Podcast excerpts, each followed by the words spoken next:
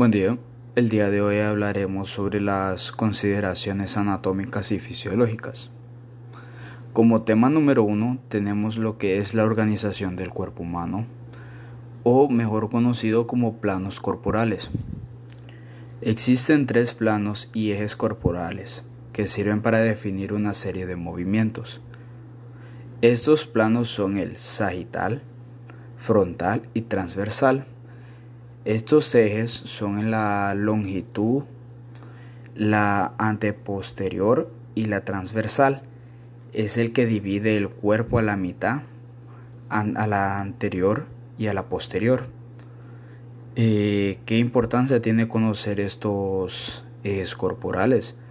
El eje corporal en lo que es la danza clásica se refiere eh, a lo que es la importancia de su presencia en la ejecución del movimiento o su ausencia marca el fruto y la formación muscular y estética del bailarín, así como su capacidad de resistencia para dominar los diversos grupos básicos de los pasos de la técnica académica. Como tema número 2 tenemos lo que son las posiciones anatómicas. El estudio se inicia con el cuerpo en lo que es conocer cómo posicionar o como posición anatómica estándar. La persona debe estar en pie con la cabeza y el cuello erecto, los brazos a ambos lados del cuerpo extendido hacia el piso y con la palma de las manos vuelta hacia adelante y la mirada hacia la frente.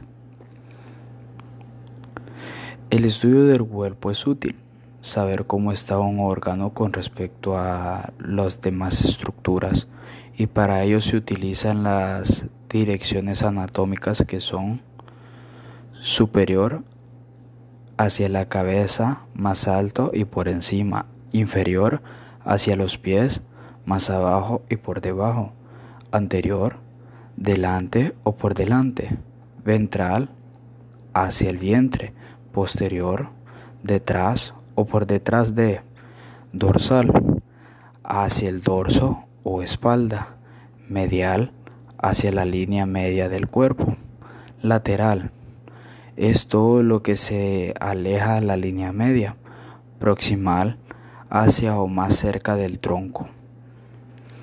Distal es que separa lo más lejos del tronco.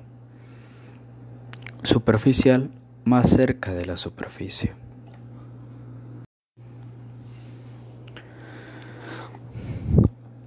Como tercer tema tenemos lo que son las cavidades corporales.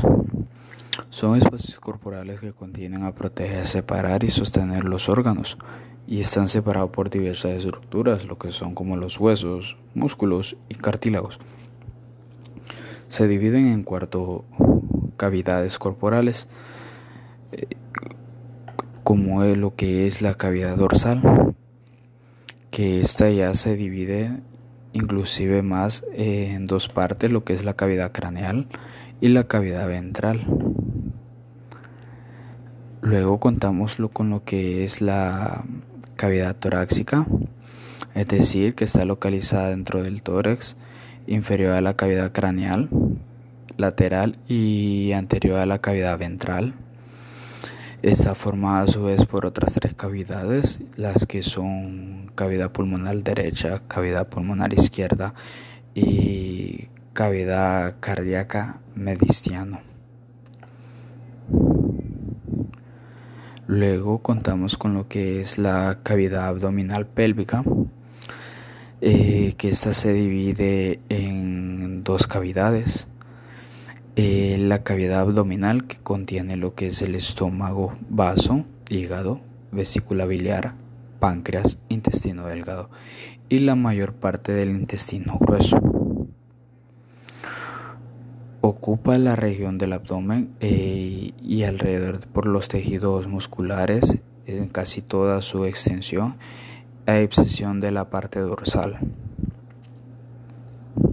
Luego tenemos lo que es la cavidad pélvica, contiene la vejiga urinaria, eh, porciones del intestino grueso y los órganos reproductores. Como cuarto y último tema tenemos lo que son los huesos y las articulaciones. Las articulaciones son las uniones entre huesos. Hace que el esqueleto tenga flexibilidad.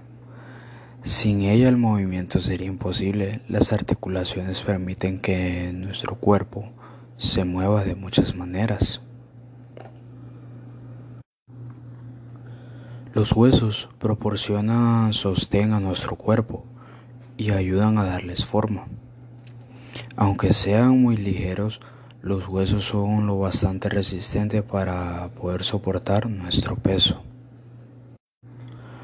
Los huesos están compuestos por dos tipos de tejido óseo, el hueso compacto y el hueso esponjoso. Las articulaciones permiten que nuestro cuerpo se mueva de muchas maneras, como anteriormente les he comentado. Por ejemplo, ya lo que es la rodilla, los codos, muñecas, entre otros. Las articulaciones se clasifican según su amplitud de movimiento. Las articulaciones inmóviles o fibrosas no se mueven las articulaciones semimóviles y cartigelatinosas se mueven muy poco. Las móviles o sinovioles se mueven en muchas direcciones. Las principales articulaciones del cuerpo, como la de las caderas, los hombros, los codos, rodillas, entre otros. Estas están llenas de líquido sinovial del cual el modo que lubrica y ayuda a las articulaciones a moverse fácilmente. Muchas gracias.